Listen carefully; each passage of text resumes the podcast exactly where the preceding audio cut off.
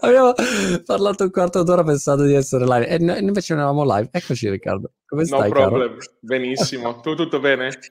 Tutto bene, ma tutte le cose interessanti le abbiamo già dette fuori dal live e adesso basta, eh, abbiamo finito gli argomenti. No, stavamo parlando di N F T e musica eh, con Riccardo, un saluto a tutti quanti, eh, che è un mondo molto interessante, insomma, ecco, questo era un po' il concetto. È un mondo estremamente interessante che apre a tanti scenari. Stavo appunto citando a Monti, una startup lussemburghese italiana che tra l'altro, a sapere che non eravamo in live, sarei andato a cercarmi, così facevo anche la figura di... fare il fenomeno. Esatto, di ricordarmi il nome. Si chiami...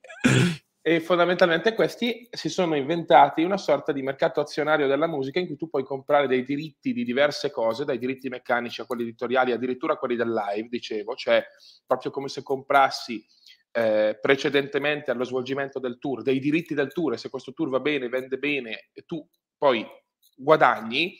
Ed è interessantissimo perché sono nuovi modi di monetizzare la musica. È chiaro che poi è difficile sulla musica, Monti, perché... Eh, si pensa sempre che gli artisti non debbano parlare di queste questioni, mm. eh, diciamo, volgari, del guadagno, esatto. E quindi è molto complesso perché devi trovare qualcuno che dall'altra parte, cioè dal, dal punto di vista artistico anche, abbia un po' quella sensibilità di dire ma no, è una cosa bella, buona, mm. che può portare bene a tutti, ecco.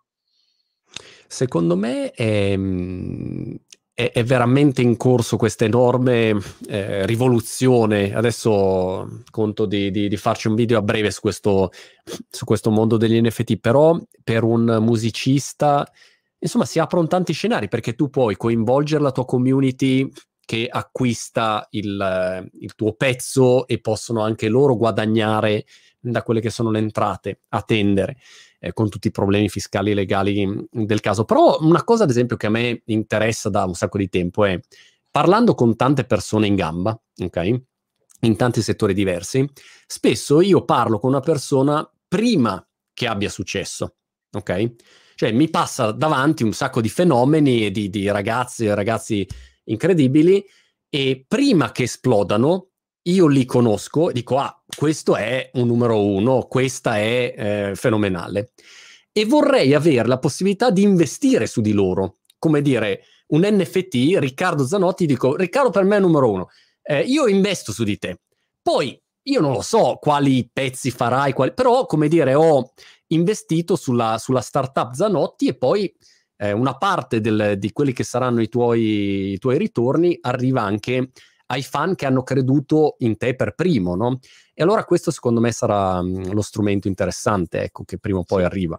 Assolutamente, secondo me, soprattutto sul mercato editoriale. Cioè il diritto editoriale è quello che tu guadagni quando una tua canzone, per esempio, che hai composto tu come autore, viene suonata in radio, oppure quando... Eh, vabbè, in minor misura, una piccola parte anche quando viene venduta, ma quello è più diritto meccanico, però insomma quando anche viene messa in un film, per esempio, ecco, questo secondo me, questo mercato si presta molto bene alla cosa che stai dicendo. E tra l'altro mm. dico a tutti che non è un personaggio questo, perché effettivamente Monti più volte mi ha scritto in chat, oh ma mi fai ascoltare qualcosa di nuovo, mi fai con... è, è, è molto bello, perché quando poi una persona davvero pensa a quello che dice, è così, cioè è un... Anch'io ho questa cosa un po' dello scoprire il talento prima, un po' perché posso anche dire poi, sai, il classico eh, ma io lo conosco da prima. Esatto. E un po' anche perché sarebbe bello contribuire in qualche modo, eh, anche poi magari avendo un ritorno, ma, ma comunque alla carriera di, di, di un altro artista, di qualcun altro, ecco, è molto interessante. Ieri sentivo un tizio americano che si chiama Gary Vaynerchuk, che su questo mondo N F T ehm, per uso più professionale è per me quello che ha, ha capito tutto ad oggi, e giustamente faceva notare come se io seguo un musicista all'inizio, più il musicista diventa famoso e più io mi stacco, perché poi inizio a dire ah vedi si è venduto, è diventato troppo commerciale, ok? Se io invece... avessi la possibilità di essere parte del, del successo anche economico del musicista, vedi che non mi stacco più, perché quando lui poi diventa famoso io divento ricco, no? E quindi a quel punto eh, sono tutti a dire no, grande, è commerciale però mi piace ancora, e allora si crea una dinamica diversa, insomma. Ma in generale anche eticamente mi domando perché un autore di un libro, ad esempio, io scrivo un libro, perché devo guadagnare solo io eh, e non la community, no? In fondo la community è quella che ti sostiene, ti ascolta e guarda i video e cose e ti parla di te e, e poi paga e basta e non, non ha nessun guadagno. Quindi è assurda, no, questa dinamica, e oggi c'è un mondo nuovo secondo me che si apre, ecco.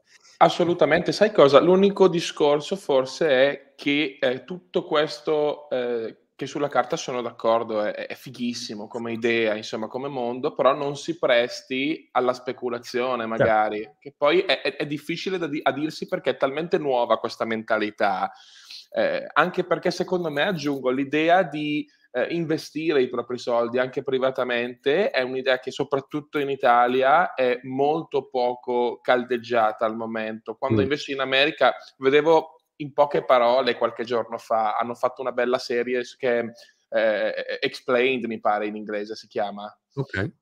E dicevano che mi pare il quaranta per cento di quello che guadagna una persona in America generalmente lo investe. Qua da noi eh, non, non siamo minimamente vicini a quella percentuale. Hanno fatto una bella serie sui soldi in generale, sul sistema previdenziale e sui risparmi. E appunto è una bella idea anche che venga incanalato magari quel risparmio, soprattutto quello di chi magari ha una certa propensione verso le cose artistiche, verso artisti, però magari, sai, si, si presta anche a una, a una forte speculazione. Dovremmo vedere, ce lo dirà. Mezzo, senz'altro c'è, spe- come sull'arte, no? Gli artisti digitali adesso è chiaro che c'è speculazione, no? I CryptoPunks uno li compra perché poi pensa che valgano di più di meno, insomma, quindi c'è una, una valenza equitativa, però... Per quello che riguarda, secondo me, un artista o chi ha una community intorno a sé che rispetta o stima quel tipo di creatore di contenuto o musicista, eh, invece, come dire, può essere un collante molto interessante, ecco, la vedo così. Che va al di fuori, no? In chat vedo esistono i business angel, non c'entra niente con quella roba lì, è proprio un altro mondo, un'altra, una nuova economia che si crea e basta, insomma, non volevo tediarti con questi pipponi N F T. No, in realtà sono... mi, mi interessa eh. molto, però sai, a me spaventa anche quando magari degli interessi enormi, come nel caso di GameStop, no? Qualche mese fa, eh, certo. si, si mettono d'accordo e dicono, ah, quando la gente però si mette d'accordo, poi va bene... Mh, siamo d'accordo tutti che speculazione non va bene né da una parte né dall'altra, però è, è, è molto complesso come tema e spero che arrivi a un certo punto, però, perché voglio anch'io metterci le mani e sporcarmele in qualche modo, entrare anch'io in questa, in questo nuovo mondo dell'investire sull'arte sul serio economicamente. Vedremo, eh, vedremo. Io penso anche che mh... forse, ecco, qua in Inghilterra e negli Stati Uniti ancora di più, quando si parla di, di un artista che deve mangiare e, e quindi monetizza il proprio lavoro, c'è molta meno ipocrisia, no? Non è che uno si scandalizza, dice, vende il suo pezzo, sì, deve mangiare, quindi co- come pensi che mangi? Perché dovrebbe mettere gratis tutto quello che fa? E questo vale per qualunque tipo di crea- creator in generale. Ehm... No, anche perché, aggiungo, potrebbe essere un buono stimolo per la ripartenza di un settore che nel nostro paese, quasi più di tutta Europa, non è ancora davvero ripartito. Cioè, e, si fondava tutto sul live, sull'esperienza del concerto. Ora che questo non c'è più, non dico che ovviamente magari i più grossi non muoiono di fame, ma i più piccoli sì. Io conosco decine di persone che hanno dovuto cambiare lavoro, quindi potrebbe essere un qualcosa di interessante, soprattutto per i piccoli che a inizio carriera possono avere dei finanziatori. Sì, sì, perché è diverso andare da un investitore e dire, guarda, io sono una band interessante, oppure vado da un'etichetta, eh, è diverso. Qua invece vado su un mercato, open su un mercato, eh, magari sono stato bravo a crearmi prima una community sui social, e a quel punto però qual è il passaggio? Mancava questo passaggio, no, di, di monetizzazione, come faccio a, a, a far sì che la mia community possa finanziare il mio progetto ma beneficiare a sua volta? E allora questo può essere... Anche perché me... già il crowdfunding, per esempio, più o meno agisce su questi stessi temi, ma sarebbe un crowdfunding due punto zero di fatto, una esatto. vera democrazia diretta dell'arte, quindi sono d'accordissimo. Ma tra l'altro con Gianrico, che è il mio manager, che conosci, ne ho anche parlato diverse volte, perché potrebbe essere un esperimento interessante, però... Eh. Ne, ne, ne parleremo di più quando sarà una realtà forse più consolidata. È molto sì, interessante. Sì, sì. E c'è ancora, secondo me, anche un problema proprio di mh, utilizzo, dove se tu dici, metti che fai un N F T, io probabilmente a gennaio esco con, eh, con il mio N F T, con un progetto su questo. Il problema è che in Italia ancora i numeri sono piccoli in generale e ci sono un sacco di barriere d'ingresso, perché se, se tu fai un N F T, lo voglio comprare, vengo su OpenSea, devo collegare un wallet, Metamask, le dodici parole chiave ninja che se no perdo il wallet, e poi la fiat conversione tir, e già ho perso il novantacinque per cento delle persone in ascolto, no? Quindi è ancora qualche cosa che ha un, una serie di barriere d'ingresso, che però appena vengono sdoganate a quel punto aprono un mercato enorme, ecco. Boh, insomma, quindi questo è, è, è un mondo così, che trovo stimolante, ma eh, stimolante è quello che fai tu sempre, Riccardo. Cosa hai combinato dall'ultima volta che ci siamo sentiti? Aggiornami un po', dammi un annetto e mezzo di aggiornamento. Ma un annetto e mezzo di aggiornamento è, è difficile a darsi, perché sono successe tante cose. Innanzitutto è uscito eh, appunto un album che è andato benissimo, non ce l'aspettavamo. Sai, generalmente da un album si traggono due barra tre singoli, eh, cioè diciamo tre focus tracks, se così vogliamo dire, quelle che vengono poi mandate in radio e via dicendo. E, e nel nostro caso ne abbiamo addirittura estrapolate quattro. Eh, okay. Tra tutto, e la quarta sta andando ancora benissimo, che è Pastello Bianco. Quindi, cioè, professionalmente è un momento da una parte molto felice discograficamente e anche a livello radiofonico, a livello di, di percepito, dall'altra chiaramente ancora purtroppo non posso dirti che i live siano mm. arrivati, perché stiamo ancora aspettando e abbiamo forti problemi, insomma, in questo momento con il dialogo, soprattutto con la, con la politica. Però scusami, io sono venuto in vacanza in Italia dopo due anni e sono andato al Salone del Libro, eh, che era pieno così, pieno pieno zeppo. Io ho fatto un evento piccolo, perché c'erano seicento persone al mio, nella, nella mia sala, però, diciamo, mascherina e tutti quanti, insomma. Com- come funziona per i live? Ma eh, fondamentalmente, eh, allora, diciamo questo, iniziamo col dire che quando si tratta di eventi culturali, tra virgolette, cioè c'è una cultura di serie A e una cultura di serie B, secondo me, questo è un po' il discorso. E il concerto, così come la discoteca, è sempre stato considerato un po' di serie B.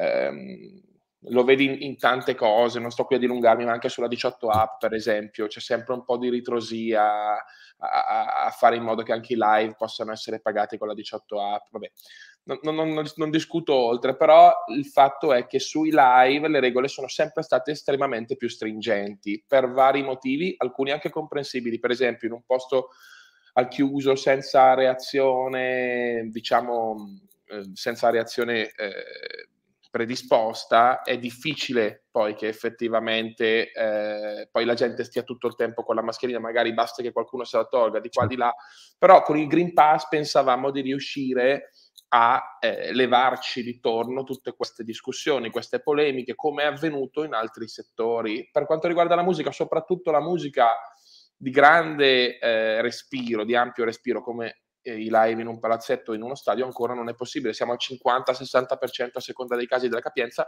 e il problema è che con il cinquanta sessanta per cento non rientri minimamente di tutte le spese ah, okay. che hai. Ok. E quindi puoi farlo, sì, ma quel cap che viene messo è troppo basso attualmente, non ci si sta dentro. Ma al momento co- cosa puoi fare? Un teatro? mille millecinquecento persone in un teatro? Mi pare che ci sia un limite di duemilacinquecento, non vorrei dire no. stupidaggini, ma comunque c'è un limite eh, e eh, fino a quel limite, insomma, puoi occuparlo però con i posti seduti. Quindi un teatro che consta soltanto di posti da seduto, certo che lo puoi fare in questo momento. Okay. Eh, però, un, così come puoi andare al cinema, per esempio. Il discorso è che invece quando si tratta di altre venue, per esempio gli Eugenio Villeggioia, una band dei miei amici, adesso stanno facendo i live in posti anche da tremila persone, ma si sono inventati questa cosa di fare due live in una serata.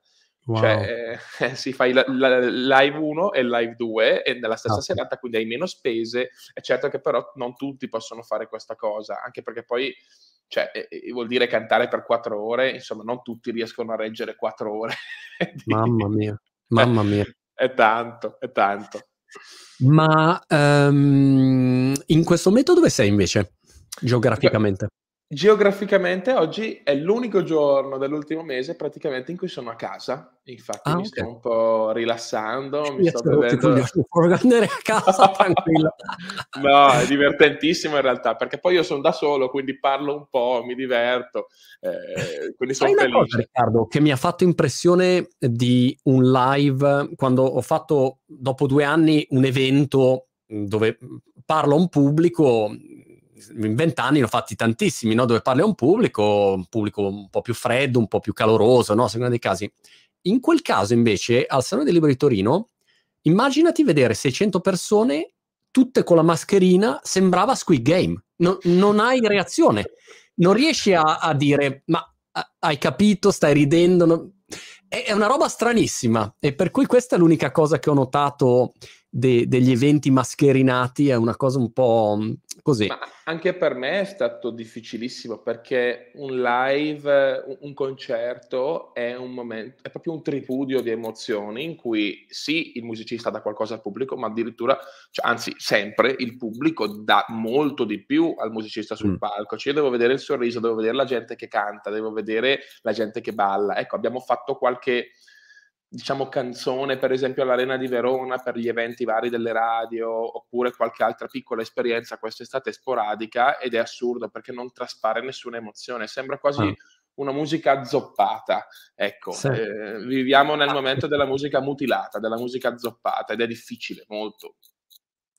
Nel frattempo però, Riccardo, eccola qua, sei pronto? Faccio vedere. Ta, ta, ta. È uscito un tuo corso su competenze, di cui sono super eh, orgoglioso. C'è anche un trailer, aspetta, faccio vedere, faccio vedere il trailer. E, mm, di, di, dimmi che cosa ci si può aspettare. Una canzone da questo, è una bellissima verità corso vestita di bugie. Lascio magari un attimo il trailer. Se, no, tanto, tanto no, non si sente, si vede. Io, io lo sto sentendo in realtà. Scrivere una canzone o in generale. Aspetta, lo, lo, lo, lo metto muto, lo metto muto. Tac. Ah, eccoci, almeno. Perfetto. No, anche perché sentivo la mia voce, che tra l'altro io detesto, come tutti i cantanti, non, non riesco a riascoltarmi.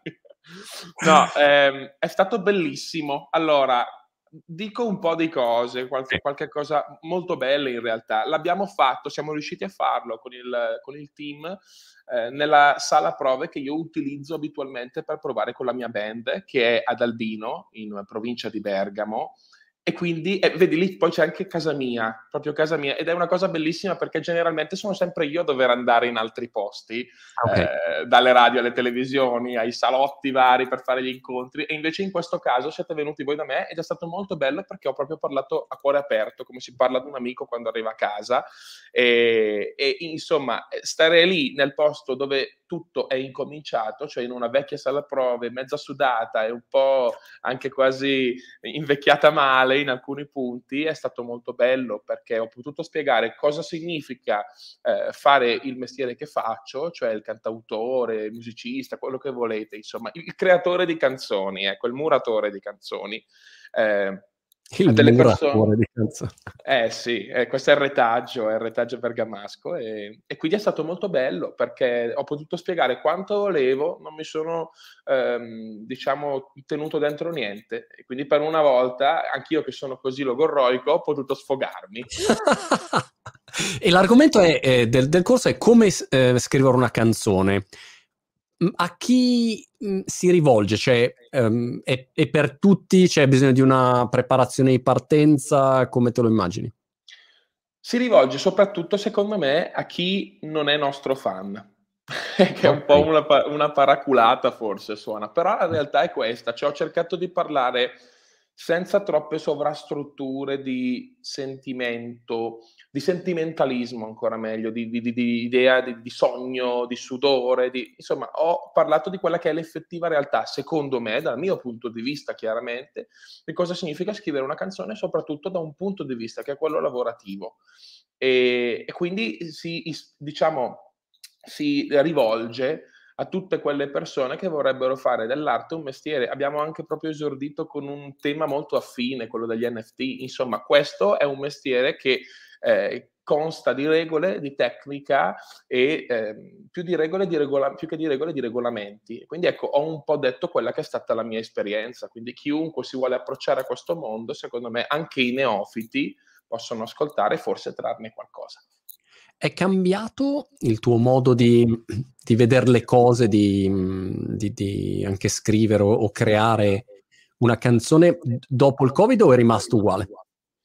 È cambiato moltissimo, Com- come tutto in realtà, tante cose sono cambiate, e chiaramente per noi musicisti che siamo un po' dei privilegiati mh, è stato più difficile, ci è caduto un mondo addosso. E è molto difficile poi scrivere canzoni quando non puoi esperire molto del mondo esterno, quando il massimo che fai è andare a fare la spesa. Però, per esempio, notavo l'altro giorno che un sacco di cantanti di, di canzoni nuove parlano di cose banalissime, come appunto il fare la spesa. Ne ho beccate quattro l'altro giorno in radio, che dicevano a un certo punto dove fare la spesa. Perché? Perché trai da quello che vivi. E tutti noi cantanti abbiamo vissuto molto meno, abbiamo vissuto a metà, e di conseguenza è cambiato moltissimo. A volte uno evade, ecco, ti inventi una certa situazione o ripensi al tuo passato. Eh, scrivere invece come un artigiano con quello che hai è stato molto difficile, e io generalmente scrivo con quello che ho, con quello che mi investe, con la vita che vivo, ecco, è stato un po' complesso. Il Nerdaro live videogiochi anni ottanta novanta su YouTube commenta dicendo: dopo aver visto Riccardo inventare una canzone su Aranzulla al volo, sicuramente il corso sarà da seguire. È fake news? Vabbè, Salvatore è facile, è pelato. No, tra l'altro lo saluto, eh, se ci sta seguendo magari, perché è diventato anche un amico poi col tempo, il mago del computer. Sì, eh, eh, sta parlando, si sta riferendo a una cosa che non molti conoscono, ma un format molto carino di Kaboom, lo trovate anche su YouTube. Fondamentalmente loro invitavano dei musicisti, gli dicevano: avete un'ora e mezza, noi vi diamo un titolo, eh, generalmente due musicisti, eh, vi diamo un titolo e voi dovete inventare una canzone da questo titolo senza sapere niente prima. C'era proprio una busta che entrava e tu dovevi farlo. E noi in un'ora e mezza abbiamo scritto una canzone su Salvatore Aranzulla, perché il titolo era proprio quello. Eh, e si chiama Il magico mondo di Salvatore, se non sbaglio, ah. o Salvatore Aranzulla alla fine, sì, ecco. Fantastico. eh, Stefania, ma scusami, un'ora e mezza avete scritto, ecco, in quel caso, cioè, da dove parti? Nel senso... Ma allora, all'inizio, io per esempio quando scrivo con qualcun altro, e, e mi capita anche spesso, per esempio l'ultimo singolo della Berté, Eh, l'ho scritto con un mio collaboratore, ehm, e, in quel, e anche un po' con lei, insomma, a distanza, perché poi col Covid era difficile. Però in quel caso lì, fondamentalmente, quando si scrive con altri si parte dal brainstorming. Cioè, mm. se io ti dico adesso, che ne so, Medioevo, mi viene in mente, sto leggendo un libro, però Medioevo, pe- pensiamo a delle cose medievali. Cosa ti può venire in mente? Ti può venire in mente, che ne so, dalle... Allucinazioni, malattie, tutte le cose negative. Oppure anche del, delle cose che stanno a un secondo livello, per esempio Barbero, che ne so, chi parla di Medioevo, oppure okay. il Medioevo è anche una metafora, quando si dice eh, stiamo vivendo un'epoca medievale quasi, ma cos'è questo il Medioevo? Ecco, ci sono tutti dei livelli, tu li analizzi tutti come se fosse proprio un inferno dantesco, e da lì trai le tue conclusioni per scrivere una canzone. Su che livelli voglio parlare? Io generalmente, e lo dico in competenze questo, eh, nella masterclass, eh, parlo su diversi livelli sempre. C'è un primo livello che è quello dell'epidemia, per esempio nel caso del Medioevo, cioè è, è proprio collegato immediatamente, e poi ci può essere l'ultimo livello che invece è quello della metafora di cui parlavamo, cioè che è semplice in questo caso, però si va sempre per gradi di difficoltà, cioè richiedi all'ascoltatore dei passetti in più per arrivare a capire quello che stai dicendo, e tutto parte da un grande brainstorming. Eh, e quindi è, è così che è funzionata anche lì, cioè Salvatore Aranzulla, cosa ti viene in mente? E, e, e da lì è nata la canzone. Andatevi a vedere il video se volete. Grande. Stefania Melfa su LinkedIn dice: prima la musica o i testi? Questo è un classico, un classico, domanda mai fatta, ma e finalmente l'abbiamo fatta. Ma io penso che ehm, si può fare questo mestiere anche senza grande talento, ma il talento, quando si parla di scrivere una canzone, prima di tutto è avere dentro ogni testo un po' di musica e dentro ogni musica un po' di testo, cioè mh, è proprio una sinergia quasi, ok? Anzi, meglio, una, una sinestesia. Nel momento in cui arriva la musica, spesso c'è una musicalità nelle parole, questo lo dico sempre. Chiaro, a seconda della persona è diversa. Eh, una frase può suonare nella tua testa in un modo, nella testa di qualcun altro in un altro modo, però generalmente arrivano insieme. Quando non arrivano insieme, generalmente, diciamo, di solito viene prima la musica, l'idea musicale, e da lì cerchi, con qualcosa di insito, cioè un'abilità primordiale, di creare una melodia, che è quella della voce, e, e poi arriva il testo successivamente, almeno nel mio caso, eh. Però dipende da, da tutti. Io se, se fossi un musicista ti chiamerei subito per aiutarmi a scrivere dei pezzi così. E io ma... verrei volentierissimo. Il problema è che manca la materia prima, ecco. Però insomma, un giorno se faccio il trapianto di corda vocale a quel punto ti chiamo. Ma um, hai, hai a volte qualche um, eh, artista che ti chiama così di sorpresa o che in quest'anno ti ha chiamato e dice Riccardo senti ma ho un Beh, pezzo? Sì. Ce ne sono di artisti che ti chiamano. La cosa più complessa, diciamo, che è una sovrastruttura, è, ehm, cioè nel senso che non è mh, particolarmente parte del lavoro, ma che è qualcosa che devi imparare, è cercare di andare d'accordo con tutti, cercare di capire le sensibilità delle persone. Questa è un'abilità che non si può certo insegnare, eh, è qualcosa che apprendi con il tempo, lavorando, mettendoci la testa e capendo che se non vai d'accordo con gli altri non puoi fare nulla in questo maledetto mondo. Mm. E quindi sai, quando succede che ti chiamino da fuori, magari sai, c'hai quello che eh, è... per dire super vegano e allora quel giorno lì magari per sensibilità cerchi di non mangiare carne. Ecco, questo non è mai successo, eh, però dico eh, devi andare incontro alla fiorentina a pranzo mentre stai discutendo, so. Ah, che non è neanche troppo secondo me essere paraculo, ma è rispettare le sensibilità di ognuno, perché si lavora davvero tanto con la sensibilità quando si parla di canzoni, di arte, di musica, e eh, deve essere messa al primo posto, mentre in altri mestieri magari invece si tratta più di, di matematica, di economia, e, e sopra c'è questo. Ecco, nel, nel nostro caso le persone contano veramente tanto, e le sensibilità dei singoli anche. Questo è un aspetto su cui non mi ero mai realmente fermato a riflettere, perché nel settore mio funziona come in, non so se la stai seguendo, la serie Succession, è su H B O, e praticamente è ispirata alla famiglia Murdoch, liberamente ispirata alla famiglia Murdoch, e lui, il, quello che rappresenterebbe Murdoch, grande attore, Brian Cox, e, è questo squalo proprio brutale nel business, eccetera.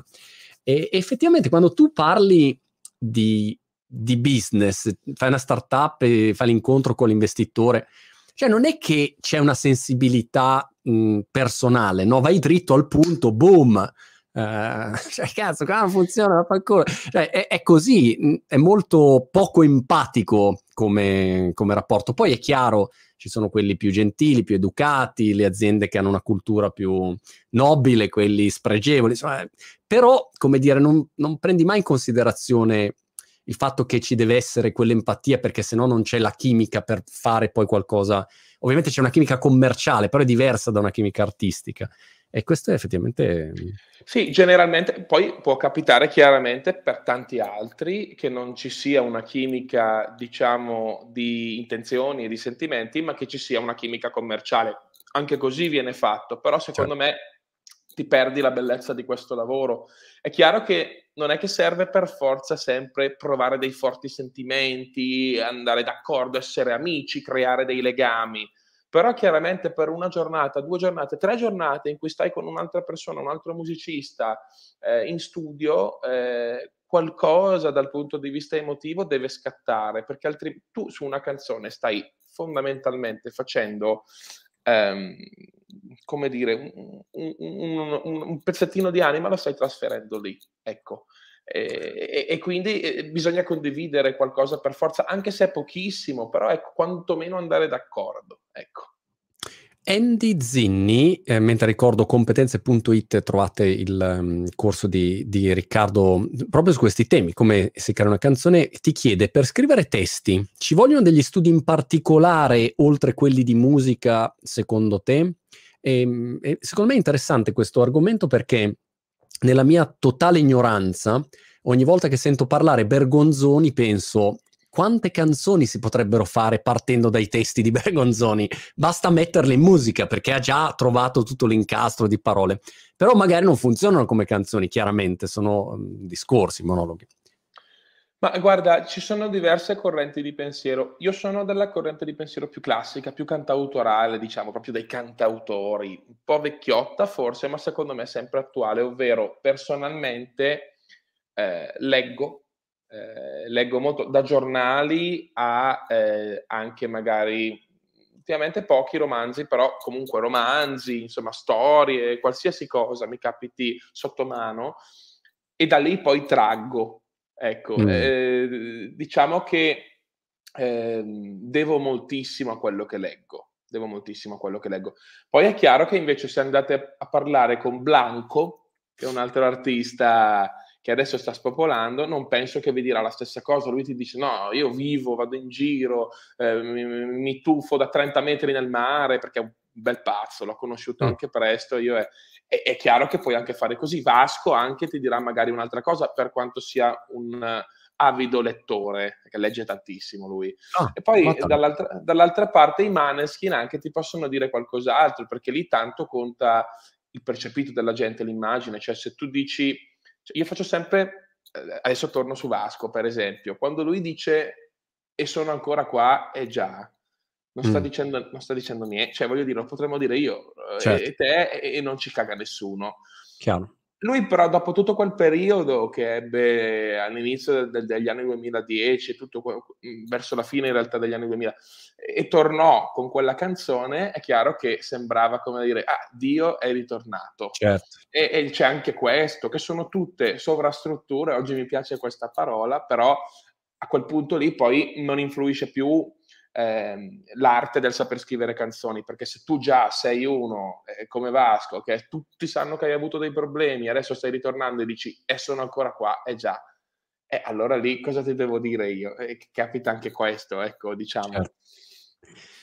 È molto personale anche, perché è chiaro che una parola ha senso, o un, un, un certo tipo di, di brano funziona su una persona, personaggio, musicista, e non funziona su un altro, ecco, quindi anche questo è un aspetto, no, da considerare. Appunto, i, i versi di Vasco, adesso mi fai venire in mente Vasco, cioè, eh, se, se lo dico io mi lanciano un uovo, se lo dice lui, ah, Vasco, andiamo! No, perché tutto... bisogna, bisogna accettarlo, secondo me, che in un E, cioè in un E H di Vasco Rossi ci possa essere un mondo, e invece in un nostro intero romanzo che sciorina parole una dietro l'altra ci possa non essere niente. Purtroppo eh, la musica è un'arte imprevedibile da questo punto di vista, e eh, ecco, una delle prime cose che devi fare quando ti approcci a questo mondo è proprio accettare, accettare questo principio cardine, che davvero in una sillaba di qualcun altro le persone possono vederci un mondo intero, e e via, è così, bisogna accettarlo. Hai visto qualche um, musicista che ti ha particolarmente colpito in questo periodo? C'è qualche nuova scoperta italiano-straniera che hai così visto? Beh, per esempio, appunto, ti citavo prima Blanco, mi ha colpito parecchio. Poi um, mi hanno... Allora, ecco, te l'avevo già anche citata diverso tempo fa, Madame per esempio. L'ho io l'ho conosciuta eh, grazie a te, grazie a te. Peraltro era ancora molto poco conosciuta quando, quando ne abbiamo parlato. Adesso visto è una popolata. Una... Vedi, sì, vedi che ti do dei buoni consigli. Ma, no? veramente, veramente. No, però Madame continuo a pensare sia una figura geniale in questo momento, e soprattutto una cosa molto bella che è donna. Eh, non ce ne sono tante in quel mondo dell'urban rap, eh, e il fatto che lei sia riuscita ad avere un successo così clamoroso ci dimostra che è possibile, quindi sotto, perché è, è una gran figata, è una persona con una visione incredibile che mi insegna ogni volta che ci parlo qualcosa, e anche un po' tra virgolette strano, perché ha, non mi ricordo, venti anni forse, diciannove venti certo, anni, quindi è, è incredibile, sono felicissimo di poterla considerare mia amica. E poi diverse altre personalità eh, che sono ancora magari piccoli, per esempio la S E D, un gruppo di questi pazzi che stanno a Milano e stanno riportando un po' l'emo punk nelle, cl- nelle classifiche, lo riporteranno a breve. De- eh, definiscimi emo punk. Emo sta per emotional, e quindi ecco, mm. è un uh, punk eh, molto pop, cioè tipo Blink centottantadue, Blink centottantadue come dicono gli inglesi, eh, o Sum quarantuno, che porta però molto le, te- le tematiche del soffrire, dello stare mm. male, eh, o anche proprio talvolta della depressione cronica, o di temi del genere psicologici, e, e sono molto molto forti, e sono anche molto molto veri. Wow, ok. Ma se uno fa musica punk oggi, fa, fa, deve avere la cresta come ai tempi miei, oppure, che io non potrei fare ovviamente, oppure sei musicista emo punk ma eh, senza cresta? Puoi, puoi anche farlo senza, senza cresta, diciamo. No. Oggi, allora, un tempo si chiamano le, le subcultures, no? Le sottoculture. Eh, sono il termine è stato coniato da un giornalista inglese, non, non ricordo il nome ora, però negli anni sessanta, e le sottoculture proprio eh, prevedevano un certo modo di vestire, un certo modo di atteggiarsi, un certo slang e tutte eh, insomma delle cose in questa direzione. Adesso non è più così, siamo nell'epoca della musica fluida, no? Come direbbe Bauman. Eh, okay. Lui lo applica alla società, noi alla musica lo applichiamo, però ci prendiamo questa licenza. Ormai tutte queste, riutilizzo ancora, sovrastrutture non vengono, non, non, sono venute meno, e di conseguenza è anche bello perché una, che ne so, eh, una ragazzina giapponese che pesa trentacinque chili e tutta caruccia può fare black metal e nessuno ne dice niente, e secondo me questa è una figata, è un effetto della globalizzazione, ma è una gran figata perché tutti possono fare qualsiasi cosa. Eh, poi chiaro, bisogna vedere se, se, se ha successo, però c'è di tutto ed è una gran figata. Questo è interessante, questa decentralizzazione, scorporazione tra, tra eh, co- contenuto e contenitore, perché effettivamente se penso a trent'anni fa o, o quando sentivo i Cure o i Ramones, cioè l'immagine che, che dovevi avere era ben precisa, ecco. Non è che potevi fare quel tipo di musica e poi eri vestito col, col frac, insomma, cioè non, non stava in piedi quella cosa lì. E tu Ma dici anche, invece oggi è fattibile.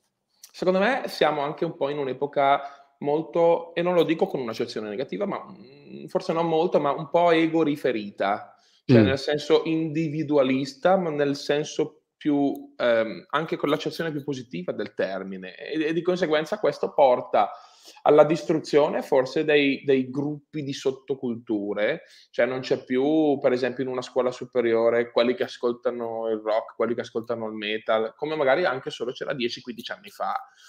Stiamo via via uscendo da questi schemi mentali, eh, è chiaro che poi diventa tutto più difficile perché non avendo una sottocultura su cui un progetto musicale si può fondare, cioè non riferendosi a una target audience specifica, è tutto più difficile perché tu hai il mondo davanti, non hai più, tra virgolette, metaforicamente un solo paese, hai il mondo, non sai più a chi ti stai riferendo, mentre prima era tutto più incasellato e quindi tutto più ordinato. Se tu eri punk parlavi ai punk. Oggi sì. Secondo me questa cosa è venuta meno, ma dall'altro canto uno si eh, dà molta più verve, al, molta più forza al crossover. Cioè quando un genere incontra un altro, come ad esempio la S E D che fanno emo punk mischiato anche con la trap, eh, okay. E dall'altro anche eh, fa uscire secondo me in tanti casi di più il merito, perché non è più tu che ti riferisci a un tuo pubblico, ma è te che ti riferisci al mondo, e qualcuno da diversi mondi, da diversi paesi graspa. Prende, ecco. Graspa è bellissima, questo, guarda, ci faccio un video, graspare. Allora, sto cercando di lanciarlo anche in Italia. Graspa è bellissimo, veramente. Eh, suona da Dio. Mi ha aperto un mondo, quindi significa che anch'io posso fare musica punk, se non c'è bisogno della cresta mi lancio su quello e lo metterò nelle, nei desideri delle cose da fare prima di, di schiattare. E invece ehm, con, i, con i Maneskin che sono esplosi a livello internazionale, ehm, te, Come, come ti vedi a livello internazionale? È una cosa che consideri?